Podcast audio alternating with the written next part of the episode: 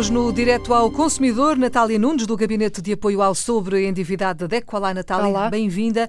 Há uma palavrinha que eh, dá algumas dores de cabeça e que quando falamos de créditos eh, aparece muito, que é a cessão de crédito. Para que não haja dúvidas, estamos a falar exatamente de quê, Natália? Estamos a falar de uma entidade que geralmente é o banco que cede, ou seja, vende uh, um crédito que era de um consumidor a uma empresa, a um terceiro. Isso é que é a cessão de, de crédito. E infelizmente, e como disse bem, está a dar muitas dores de cabeça aos consumidores, porque aquilo que nós temos verificado nos últimos tempos, e é uma prática que se vem acentuando desde o final de 2017 até agora, é a banca, por causa de uh, limpar os, uh, as suas contas, a vender muito do seu crédito mal parado. Uh, e a verdade é que está a vender crédito pessoal, crédito dos cartões de crédito, mas também está a vender crédito à habitação. Ou seja, consumidores que têm o seu crédito à habitação, que hum. entraram em incumprimento por uma qualquer dificuldade, uh, estão-se a arriscar a que o seu crédito seja vendido a uma empresa que nada tem a ver com o sistema bancário, com a banca. E a verdade é que, se já era difícil negociar-se a reestruturação do crédito com o banco, hum. mais difícil ou muitas vezes quase impossível é negociar com uma empresa fora do sistema uh, bancário. Eu consigo perceber o que é que o banco ganha com isso. Agora, não consigo perceber o que é que essas empresas ganham em herdar ali uma situação complicada, não é?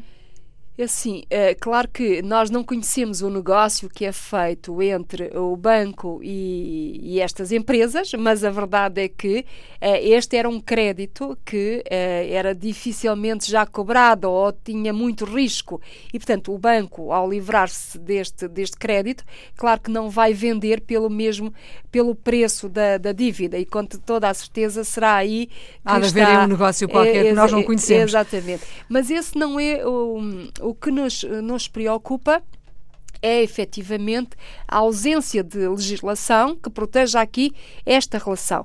Nós não nos podemos esquecer que o legislador, ao longo dos tempos, tem, de certa forma, tido alguma preocupação com o consumidor, nomeadamente o consumidor de crédito à habitação.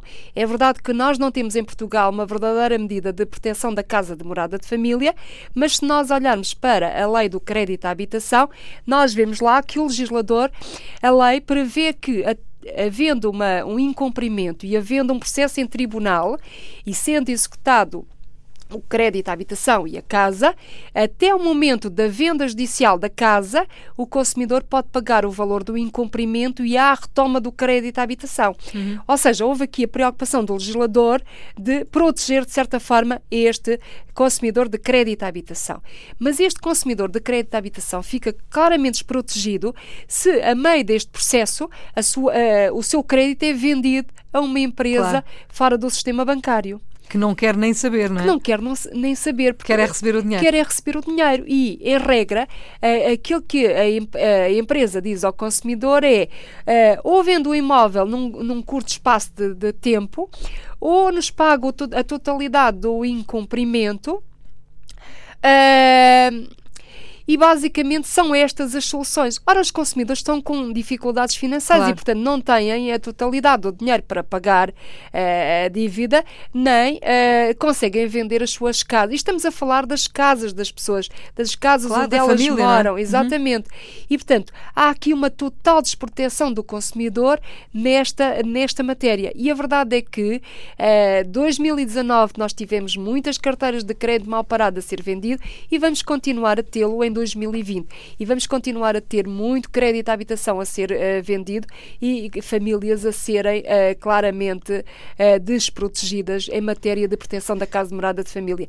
Por outro lado, aquilo que nós temos verificado é que muitas vezes, dentro destas carteiras, vão situações que, por exemplo, tiveram algum risco de incumprimento ou tiveram algum incumprimento, mas os contratos ainda não estão resolvidos. Portanto, há aqui toda toda uma, uma situação muito, muito lesiva do, dos consumidores e que nós gostaríamos que fosse ultrapassada.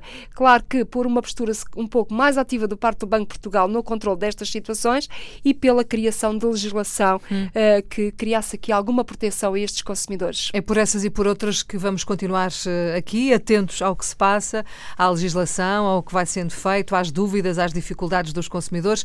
Muito agradeço à Natália Nunes por ter cá estado hoje e nos últimos dias, também à ADECO, que é a nossa parceira diariamente no Direto ao Consumidor.